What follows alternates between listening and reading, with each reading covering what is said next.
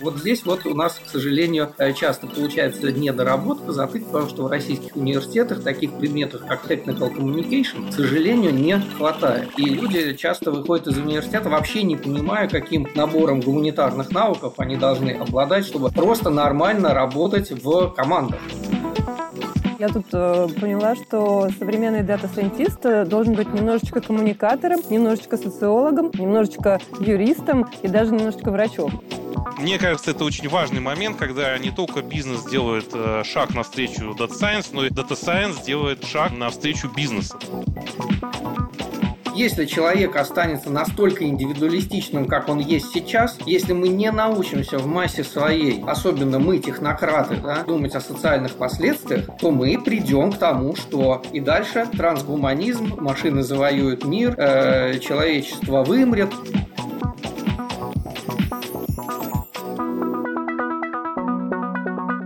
Всем привет! С вами подкаст «Деньги любят техно», и сегодня мы обсуждаем профессию будущего, которая уже пришла в настоящее и стала неотъемлемой частью э, во многих компаниях. Мы говорим о дата-сайентистах, о том, что они сегодня должны уметь, э, какие навыки у них должны быть и где их учат. Меня зовут Марина Ефиндиева, я технологический обозреватель и ведущая этого подкаста. Со мной сегодня в выпуске участвуют доктор физико-математических наук, профессор РАН, заведующий кафедрой машинного обучения обучения и цифровой гуманитаристики МФТИ Константин Вячеславович Воронцов и начальник управления перспективных алгоритмов машинного обучения Департамента анализа данных и моделирования ВТБ Денис Суршко. Здравствуйте. Добрый день. Добрый день. Очень э, сегодня рада видеть в нашем подкасте таких прекрасных гостей.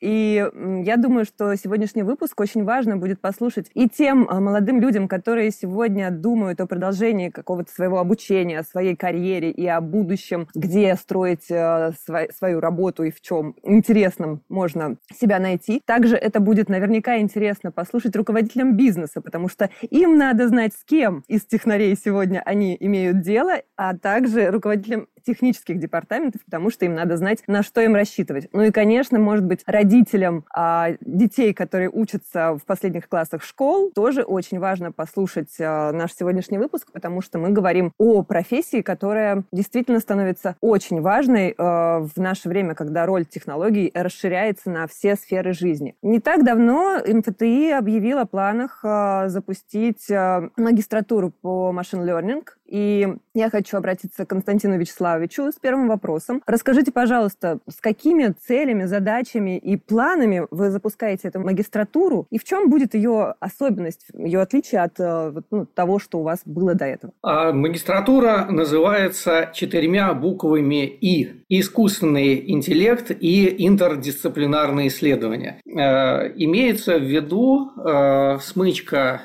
искусственного интеллекта как э, технологических дисциплин и э, гуманитарных наук. Значит, почему такая э, смычка потребовалась? Э, во-первых, мы видим, что э, создание новых технологий, новых продуктов в бизнесе на, искус... на основе искусственного интеллекта требует, э, во-первых, э, особого построения команд. То есть э, менеджеры, которые э, руководят такими командами, они должны очень хорошо понимать э, специфику людей, э, которые называются сегодня дата-сайентистами, э, и специфику бизнеса бизнеса, потому что вот бизнес и Data Science, они в этих проектах объединяются, им нужно очень тесно коммуницировать и работать слаженной командой. Вот как делать такие слаженные команды, это часть проблемы, то есть, собственно, это э, менеджмент. Вот. И, э, в принципе, таких э, курсов и программ образовательных уже много, которые вот учат, как правильно управлять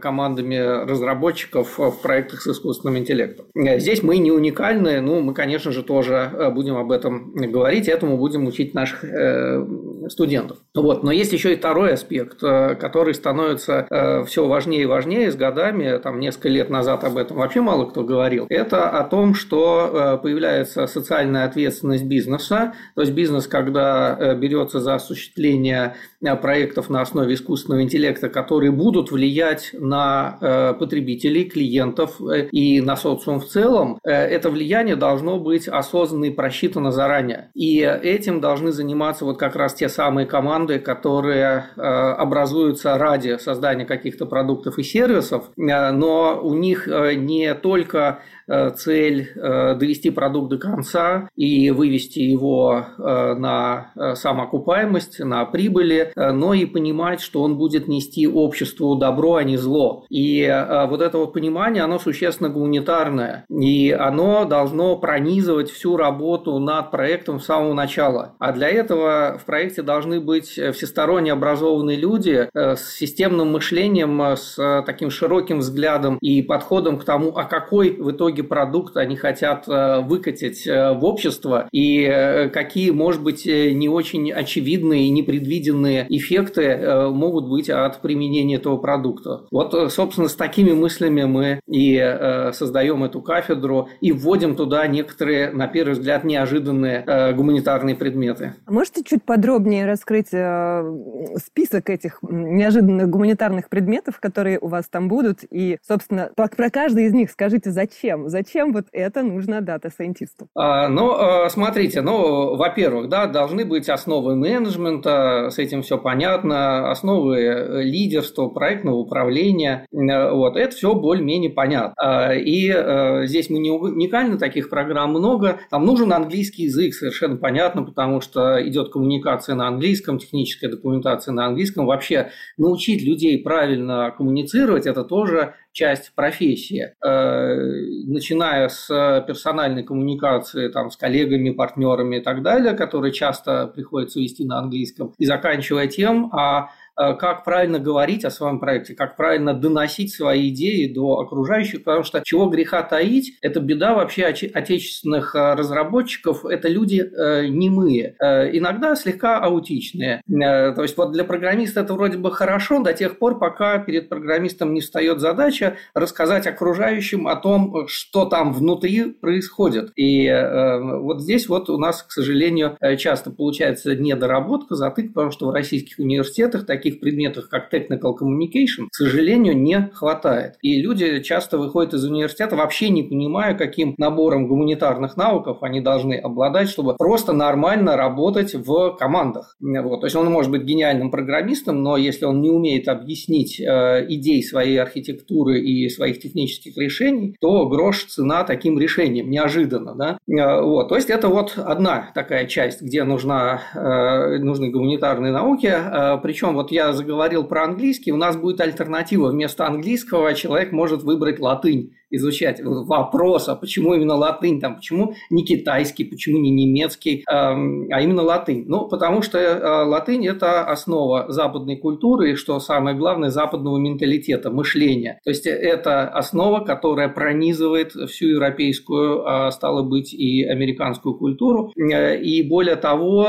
у нас будет такой элемент, как римское право. То есть, опять-таки, почему римское право? Потому что это основа вообще понимания, как устроена современная юриспруденция юриспруденция практически во всем мире. Э, потому что именно в римском праве э, заложены основы э, того значит, существования человеческого социума, который, в общем-то, который ну, практически непоколебим. То есть вся, вся западная юриспруденция так или иначе смотрят именно в римское право. Это логика, это понимание того, на каких законах э, построено взаимодействие э, людей в обществе. То есть вот поэтому мы считаем, что это важно. Вот. И всякие основы социологических и психологических знаний, они тоже очень важны. Во-первых, для того, чтобы работать в коллективе, во-вторых, для того, чтобы понимать, как твои продукты будут влиять на общество. Вообще социология мне кажется, это очень важный элемент, потому что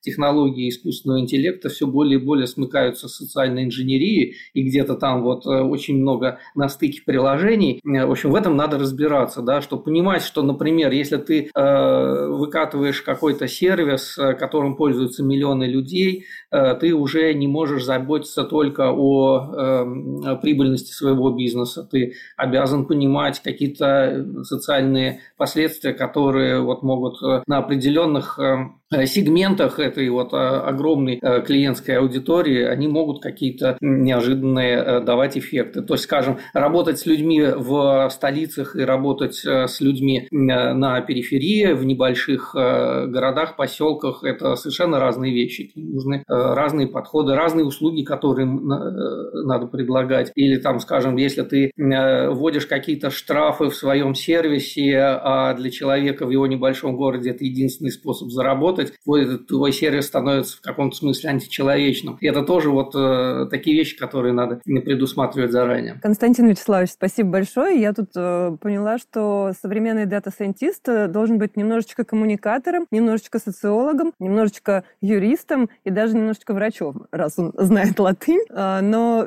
я хочу обратиться к Денису с таким вопросом. Вот э, Константин Вячеславович много сказал про социальную ответственность э, человека, который сегодня занимается технологиями. Э, с вашей точки зрения, с точки зрения там, бизнеса, большого бизнеса, насколько эта социальная ответственность и вот эта вот гуманитарная составляющая действительно важна, ну, в частности, в вашей работе в ВТБ? На самом деле я полностью поддерживаю тезис, который сказал Константин Вячеславович. Мне кажется, что вот за последние 20 лет Data Science и машинное обучение как технология, она пережила достаточно существенную трансформацию. Если там 20 лет назад в основном это была технология для других технологий, и применялось это в машиностроении, в там, космосе, в, соответственно, металлургии и так далее, и так далее, то сейчас, э, по сути, Data Science стала технологией не для технологий, а технологией для людей. Да, почему? Потому что каждый из нас э, практически каждый день касается, собственно, результатов применения э, технологии искусственного интеллекта, будь то э, коммуникация через чат-бот, э, практически у больших серьезных организаций вообще любая коммуникация, зачастую инициированная организация с человеком, так или иначе спланирована, организована,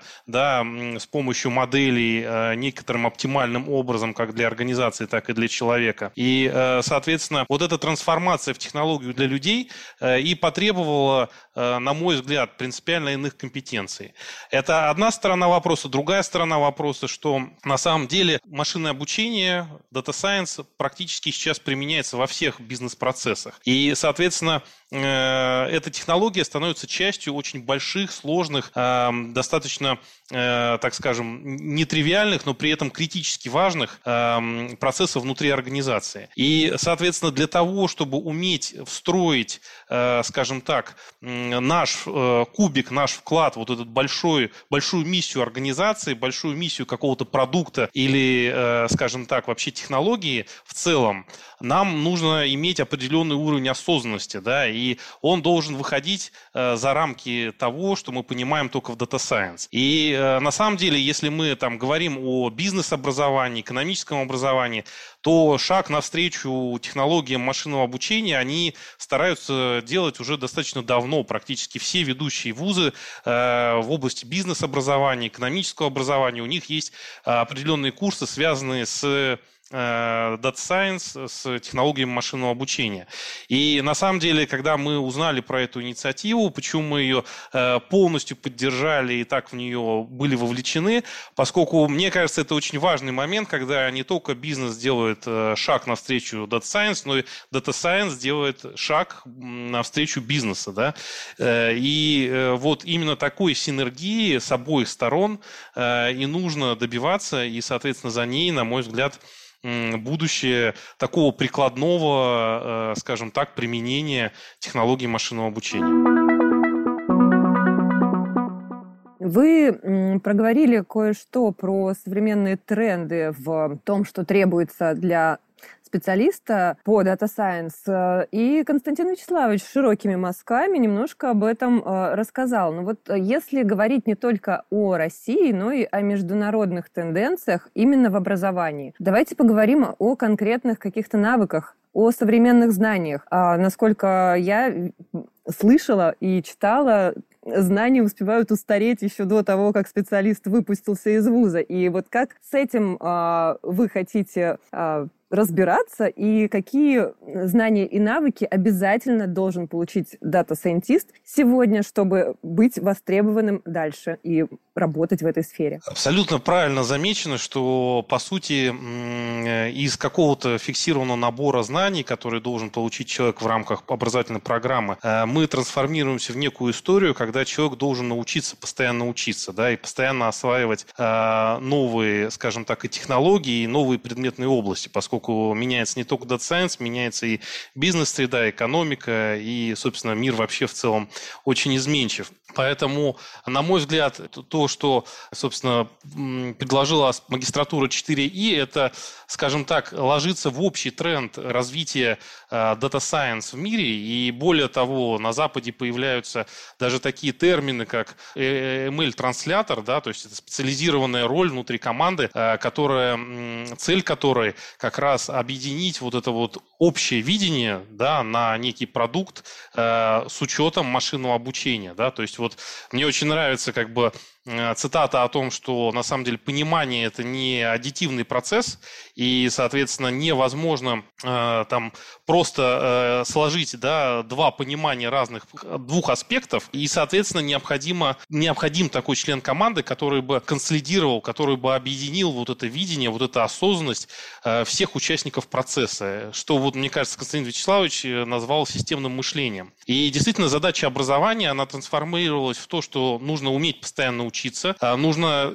иметь серьезную фундаментальную базу, потому что так или иначе технологии меняются, а теория вероятностей, мастат, случайные процессы и другие фундаментальные науки, они, они остаются прежними, и они подпирают как основные столпы э, движения технологий, да, то есть есть фундамент, но поверх этого фундамента нужно уметь постоянно учиться. И это первый момент. Второй аспект – это именно системность мышления. И мне кажется, что вот, э, э, вот этот виток э, развития науки в определенном смысле э, в плане прикладного его применения в бизнесе, он снова возвращается в некотором смысле на ту историю, когда нет разделения на гуманитарные и технические науки, да, если мы вспомним э, там до 20 века, как это происходило, там, например, э, Ломоносов, он одновременно выпустил грамматику русского языка и, собственно, трактаты по физике, химии астрономии, да, и там 20 век за счет технологий узкой специализации несколько, мне кажется, искусственно разделил там гуманитарные и технические знания, да, поскольку потребовалось действительно очень глубокое погружение в определенную область, но тем не менее, вот э, благодаря тому, что,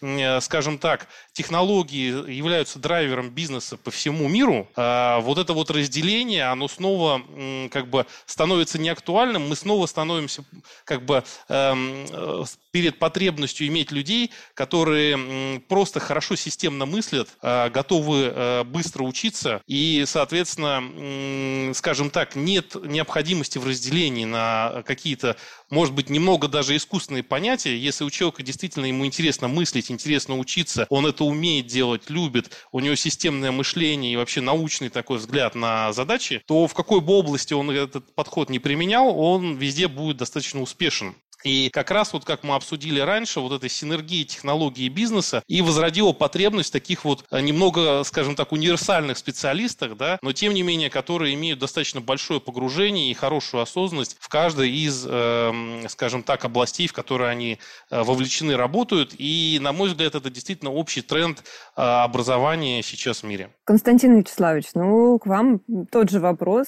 Какие а, знания и навыки для специалистов дата-сайентистов дантистов необходимы, и как, собственно, этому всему учить, как меняются подходы к э, самому образовательному процессу сегодня для того, чтобы человек учился учиться? А, ну вот я уже 30 э, лет в этой профессии, и э, на моих глазах дисциплина машинного обучения из математической превратилась в инженерную. Вот это забавная такая трансформация. Я думаю, что она вообще очень типична для любых отраслей, которые из области научных исследований постепенно переходит в область промышленности и э, становится просто технологической основой общества. Но вот этот переход вот именно в моей профессии, которую я выбираю, я еще не знал, что меня ждет вот э, э, быть свидетелем этого перехода, что очень забавно. И вот эта трансформация, на самом деле математики инженеры – это люди, которые, как ни странно, не очень-то хорошо понимают друг друга.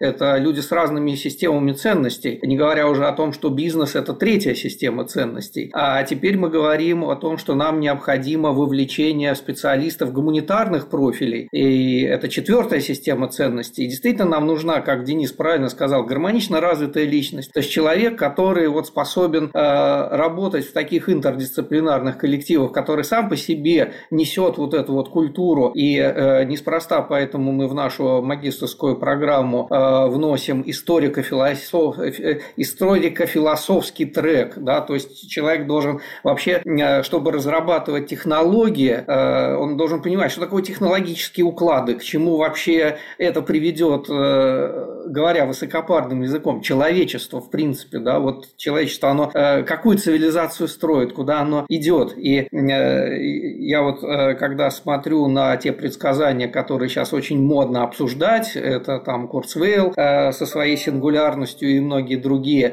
мыслители Запада, и почему-то у них каждый раз вот эти рассуждения о том, что человечество разовьет искусственный интеллект, вот эти вот технологии, каждый раз они приходят к какому-то постапокалипсису. Каждый раз это какие-то угрозы, опасности, которые мы с удовольствием начинаем обсуждать, потому что вообще люди с удовольствием обсуждают негатив с большим удовольствием, чем позитив. Это, кстати, тоже часть психологических знаний, э, которую э, должен понимать э, член современного общества. Вот. Но вот, на мой взгляд, им немножко не хватает гуманитарного понимания вообще в таком долгосрочном эм, ракурсе развития человеческой цивилизации. Все-таки мы представители своего биологического вида. Цель цивилизации – это сохранить себя как биологический вид. Да, для, у нас есть разум для того, чтобы э, значит, управлять вот этим историческим процессом. И все вот эти вот э, э прогнозы будущего э, с опасностями и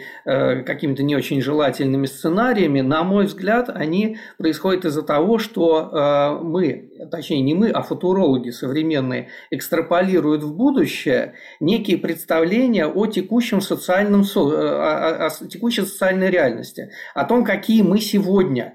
И они не могут э, представить себе, что мы, как э, вот биологический вид, да, то есть мы справимся с этими вызовами, и мы начнем мыслить по-другому. Они экстраполируют в будущее, на самом деле, идеологию неолиберализма и индивидуализма. То есть, если человек останется настолько индивидуалистичным, как он есть сейчас, если мы не научимся в массе своей, особенно мы, технократы, да, не научимся в массе своей думать о социальных последствиях, то мы придем к тому, что и дальше трансгуманизм, машины завоюют мир, э, человечество вымрет, ну и так далее, и так далее. То есть все вот эти вот э, последствия, они на самом деле выведены из аксиом, э, что мы как социум будем продолжать вести себя так, как мы ведем сегодня. из этого на самом деле следует единственный вывод. Мы должны менять себя, мы должны менять свою психологическую отчасти даже биологическую природу,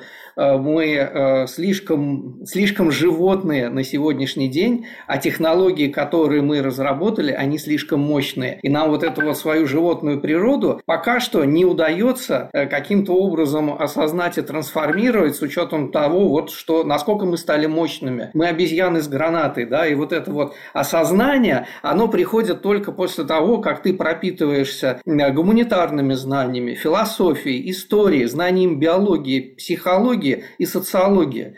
То есть вот э, в купе ты понимаешь вообще, а ради чего ты разрабатываешь эти технологии. Индивидуалистический подход. Ради того, что мне интересно. Мне интересно, у меня есть возможности, я это делаю. Но это не мышление цивилизованного человека. Потому что цивилизованный человек должен исходить из «я делаю, потому что это во благо цивилизации». Мы, каждый из нас уже может сделать такую гранату очередную, которая приведет к э, плохим социальным последствиям. Мы должны уметь об этом думать. И это то, о чем я говорю, это, может быть, звучит как некая утопия, но на самом деле это поколенческий проект. То есть мы не перестроим наше мышление ни за год, ни за два, ни с помощью одной магистрской программы, а это должно обязательно произойти с э, там, десятилетиями со сменой поколений, потому что если это не произойдет, мы просто самоуничтожимся. Мы накопим такую мощь, что рано или поздно вот животная природа нашего мозга, она просто приведет к какой-то системной неустойчивости устойчивости и вот к тем самым последствиям,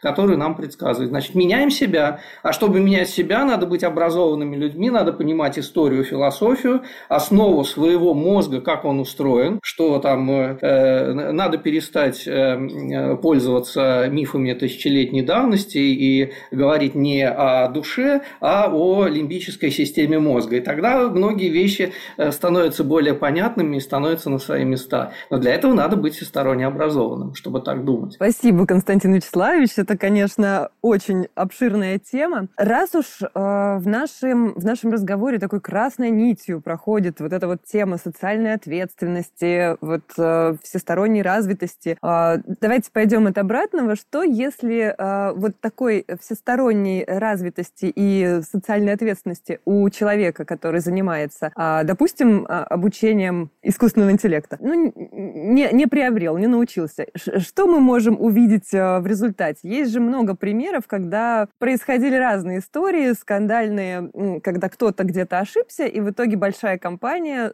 страдает репутационно из-за того, что вот э, что-то пошло не так. Вот есть у вас примеры негативные, когда человек, э, ответственный за создание какого-то сервиса, может быть, не додумал до конца или просто не учел какие-то варианты? Я могу привести пример от себя. Вот э, был скандальный, э, не так давно была скандальная история а с нейросетью, которая оказалась расистом, потому что она просто отказывалась э, там, узнавать определенный тип людей, потому что ее обучили на огромном наборе фотографий, в которых были только представители европеоидной расы, и там, а остальных она не видела. Также мы знаем, что там очень много историй, когда путаются одушевленные и неодушевленные предметы. Ну, то есть тут, тут, конечно, всего лишь ошибки в обучении, да, и в наборах данных, но есть же гораздо более серьезные, могут быть гораздо более серьезные ошибки. Вот давайте об этом подумаем. Что может быть плохого? На самом деле очень сложно э, какие-то громкие случаи таких непродуманных вещей рассказывать, просто потому что действительно сейчас уже технологии настолько востребованы, настолько системные, есть подходы к оценке модельного риска и так далее, и так далее, что ну, это, это скорее действительно исключение, чем э, практика. Но тем не менее, я думаю, что мы все как бы практически в каждодневной своей работе сталкиваемся с тем, что когда решается какая-то задача, на ней там нет должного уровня осознанности, ее приходится переделывать, да, или совершенствовать потом. И это как бы нормально, это процесс как бы роста и понимания задач в том числе, но, естественно, хочется иметь э, изначально людей с настолько системным мышлением и с настолько правильным подходом, которые эти ошибки э, могли бы избежать. И вот то, о чем мы говорим, наверное, это и есть как бы ключ э, к предотвращению таких как бы вещей и как бы к меньшему количеству итераций для достижения результата.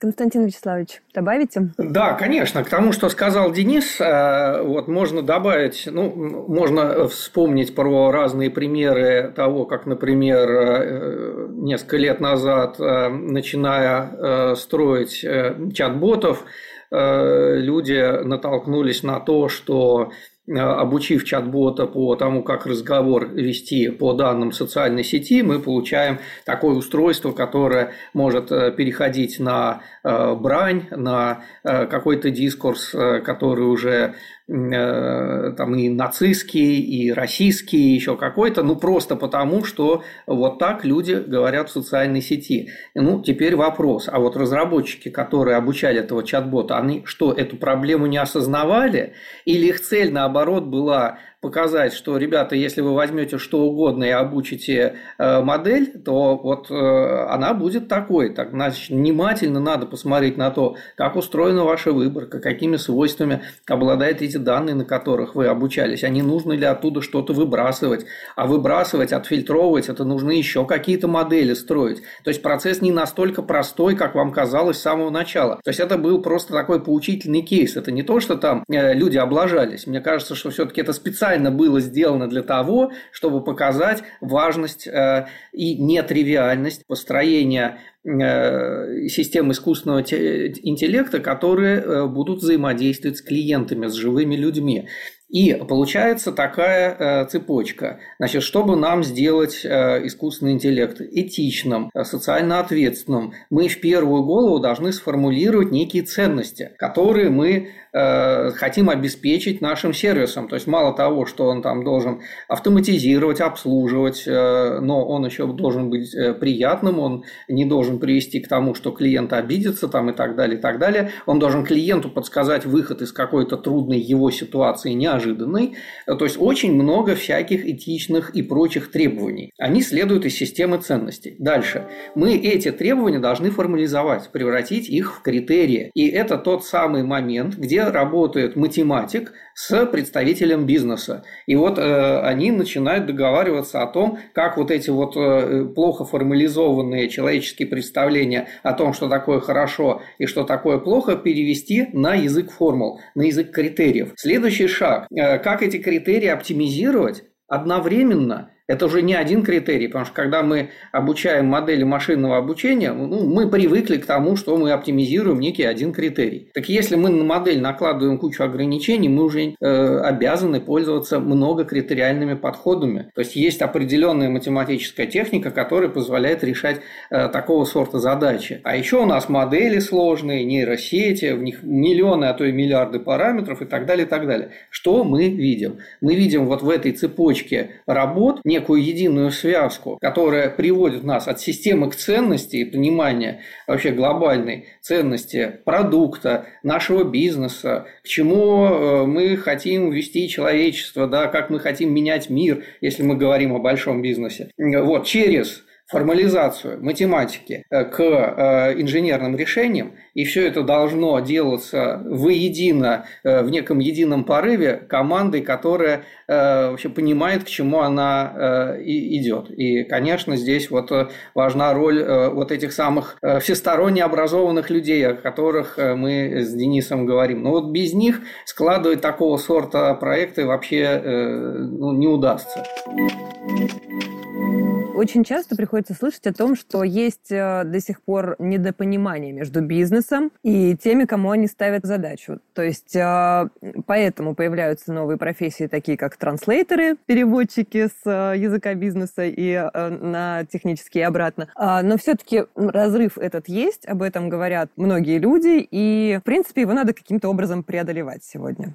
Расскажите мне, каким образом его можно преодолеть и можно ли вообще, и в чем э, вы, как ну, МФТИ, целиком видит свою роль в этом? Можно ли устранить этот разрыв или, по крайней мере, сделать его не таким огромным, каким он является сейчас? Для того, чтобы каждый понимал э, свою роль и функцию в этом большом организме, когда кто-то занимается большим проектом? Ну, в общем-то, с тех пор, как э, мы заговорили где-то в 90-е годы об инновациях, инновационном процессе, э, о том, как научные разработки должны э, превращаться во что-то реально работающее, приносящее пользу обществу, вот мы все время наталкиваемся на вот эти вот проблемы взаимодействия бизнеса, науки и образования. Вот эта вот триада, она по идее, по светлой идее, да, она должна эффективно работать в тесном сотрудничестве. Наталкивается это на многие проблемы и экономического и организационного характера, но и на проблемы э, различной ментальности. Э, ученые очень любят что-то изобретать, исходя из собственных пониманий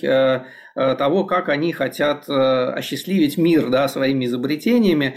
И э, очень часто так происходит, что ученому нет ни времени, ни желания думать о том, как именно его изобретение найдет своего клиента, своего потребителя. И тут он связывается, сталкивается с бизнесом, у которого совсем другой подход. Ты мне сделай нечто такое, MVP, да, который мне как можно быстрее даст прибыль. Тогда я из этой прибыли я тебе дам инвестирую, значит, в развитие твоих технологий.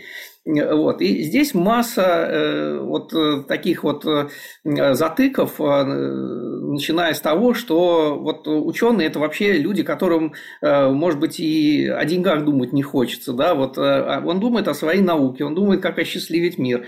Вот. Но он не хочет быть богатым на самом деле. Вот это я слышал от французских инноваторов, которые тоже столкнулись ровно с этой же проблемой. Это разные люди, они устроены по-разному. Вот человек человек, который э, делает бизнес, он ну, он, он хочет увеличить свой капитал, чтобы вкладывать его в свое дело, чтобы это все росло, да, вот, а ученый, он не хочет быть богатым, да, вот у бизнесмена есть и вот эта самая личная мотивация, он хочет еще и богатым стать заодно, то есть кто-то вообще богатым стать хочет больше, чем построить какой-то бизнес, который осчастливит мир, да, у каждого свои личные мотивации, но личные мотивации очень важны для человека, Э, который занимается каким-то своим делом. Потому что если у него не будет гореть, если у него не будет личной мотивации, э, то ему быстро надоест, э, и он перестанет быть продуктивным.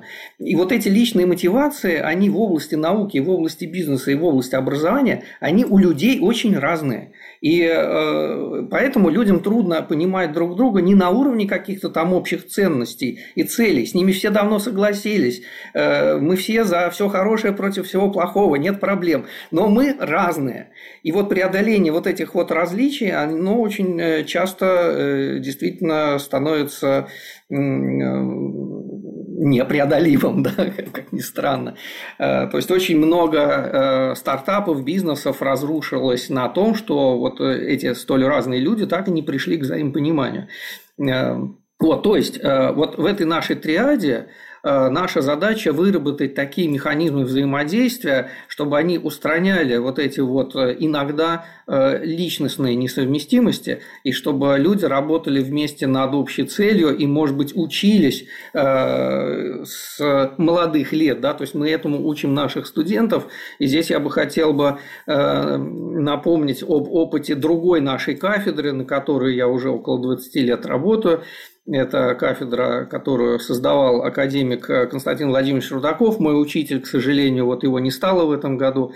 Э, вот. И Э, на этой кафедре э, другой наш коллега Вадим Викторович Стрижов придумал совершенно замечательную систему практикумов, э, где студентов физтеха мы буквально вот на третьем курсе, когда они приходят на кафедру, мы их учим выполнять прикладные проекты, как научные исследования, то есть за три месяца вот такой вот студент, который только-только постигает осы науки анализа данных, вот он, тем не менее, сразу погружается в какой-то живой настоящий проект, где у него есть ментор, который объясняет э, значит, прикладную суть э, стоящей перед студентом задачи. Есть преподаватель, который говорит, ты мне еженедельно отчитываешься. Вот здесь ты сделал обзор литературы, э, здесь ты реализовал свою первую нулевую, точнее, модель, здесь ты ее сравнил с другой моделью, здесь ты написал маленький отчет на две страницы, а здесь ты выступил с презентацией на конференции о своей работе. И вот это вот чисто технологические шаги, как э, погрузиться в наукоемкий проект,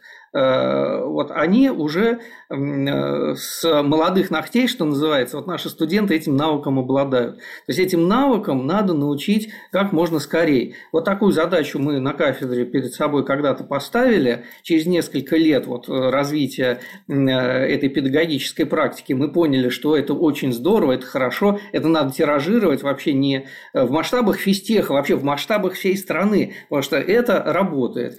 Вот. Ну, это, конечно, могут сказать, что это работает на ваших замечательных студентов, которые тщательно отбирались для физтеха. Но мне кажется, что это и более широко будет работать, э, потому что ну, не надо такой интенсивности. Да? Ну, зачем за три месяца? Ну, давайте за год мы эту работу сделаем. Э, но все равно мне кажется, что любого человека, который пришел осваивать э, вот такую профессию, как искусственный интеллект, он уже мотивирован, даже если он там не всероссийский олимпиадник и звезд с небес не хватает, но у него личная мотивация есть на самом деле. Это самая интересная профессия профессия на сегодняшний день, на мой взгляд. Вы уж извините, что каждый кулик свое болото хвалит, я тоже хочу похвалить.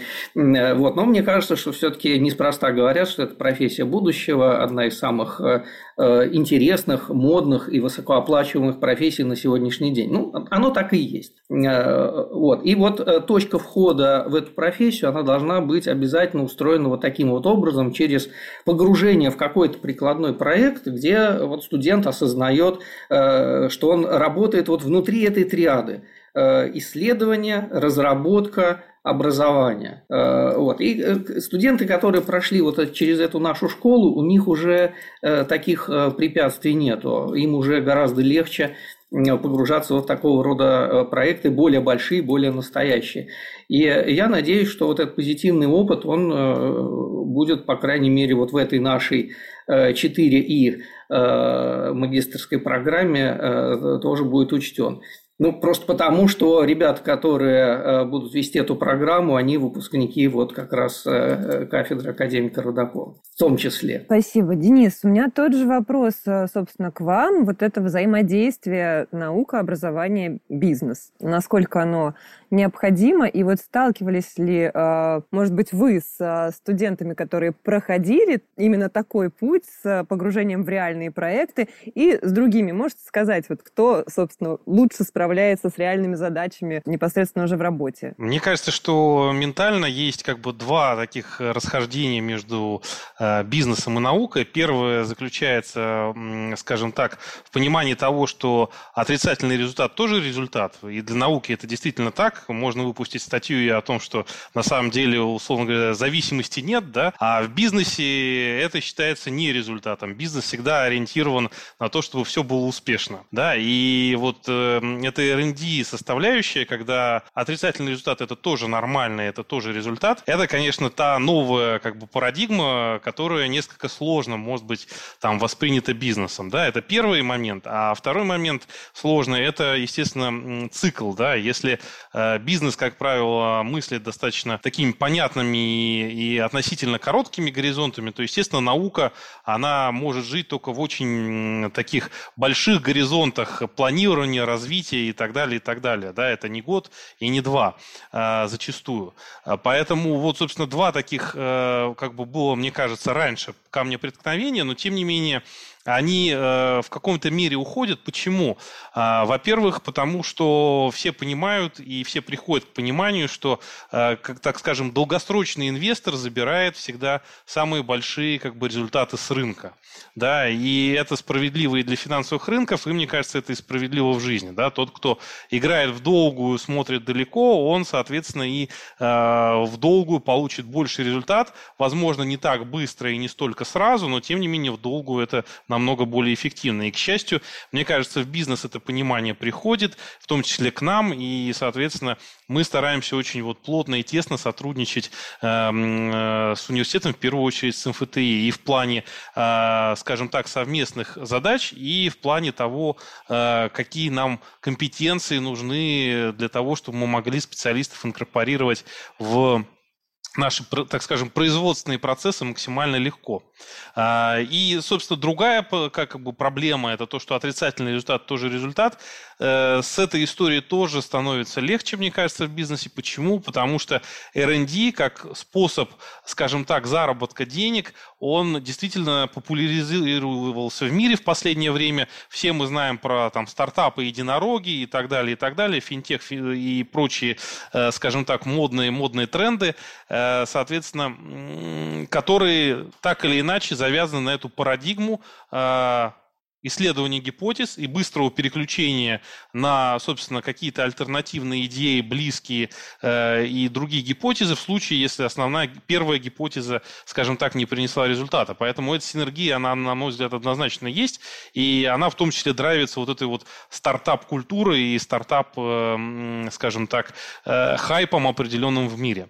Э, на самом деле в части специалистов, мне кажется, тоже э, уже, э, скажем скажем так, синергия э, достижима и достигается, поскольку действительно раньше э, студенты обучались по программам, потом приходили в банк или в другую сферу экономики, и, по сути, для них было очень много скажем так, новых вещей, и то, чему они учились, зачастую несколько отличалось от практики. Но вот такие программы, как, например, 4И, которые ориентированы не только на широкий кругозор, но и на взаимодействие, вот как сказал Константин Вячеславович, с реальными проектами, реальными задачами, они, мне кажется, и способны достичь э, вот такого баланса, чтобы, с одной стороны, э, человек был всесторонне образован, и его подпирали фундаментальные знания, которые неизменны и которые помогают ему в дальнейшем адаптироваться к новым технологиям. А с другой стороны, стоим мы и э, скажем так, показываем, какие реальные задачи актуальны и где, собственно, в первую очередь требуется помощь и науки, и прикладных исследований. Спасибо, Денис.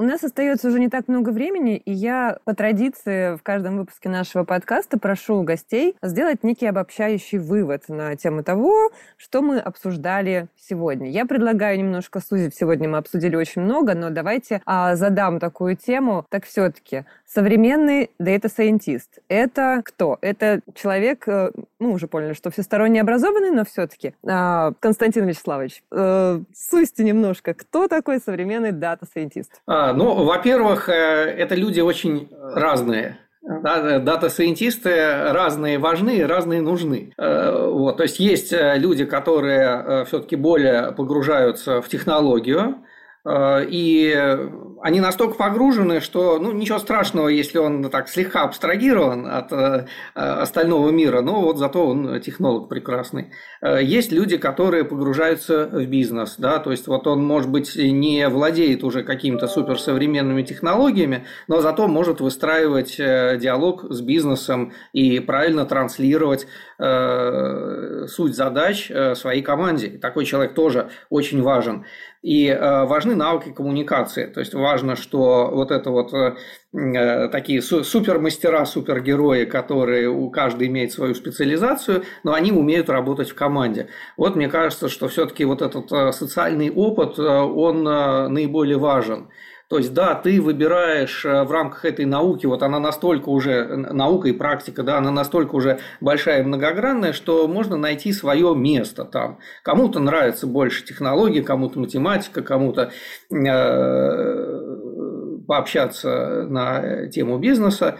А, вот. Но э, каждый должен увидеть свою роль и то, как он гармонично работает в команде. Вот, вот к этой гармонии, мне кажется, надо стремиться. Спасибо, Константин Вячеславович. Денис, тот же вопрос. Кто это дата-сайентист сегодня? Я полностью согласен с Константином Вячеславовичем, что это некая как бы гармония, да, но здесь эм, обязательно должна быть, э, скажем так, база фундаментальная, на которую он опирается в виде технических э, компетенций, в виде фундаментальной науки. Но мне нравится вот цитата э, из Татьяны Черниговской, которая исследователь мозга известная. Она говорит о том, что культура – это не десерт да, то есть э, это тоже обязательное блюдо. И вот э, Scientist, мне кажется, это тот, кто, э, с одной стороны, имеет такой очень серьезный фундамент, на котором он стоит, а с другой стороны, для которого действительно культура – это не десерт, и благодаря этому он очень эффективно интегрирован в реальную деятельность, в реальную жизнь и в реальные задачи. Спасибо большое, Денис, и спасибо большое, Константин Вячеславович. Я благодарю вас за то, что вы уделили сегодня нам время, и я надеюсь, что мы нанесли пользу для наших слушателей и смогли все-таки сказать сегодня что-то действительно важное, что поможет кому-то увидеть э, перспективы. Также я благодарю наших слушателей, что сегодня были с нами. И, как всегда, я обещаю, что наши следующие темы и наши следующие гости будут не менее интересными. Всем до свидания. Всего хорошего. Всего доброго.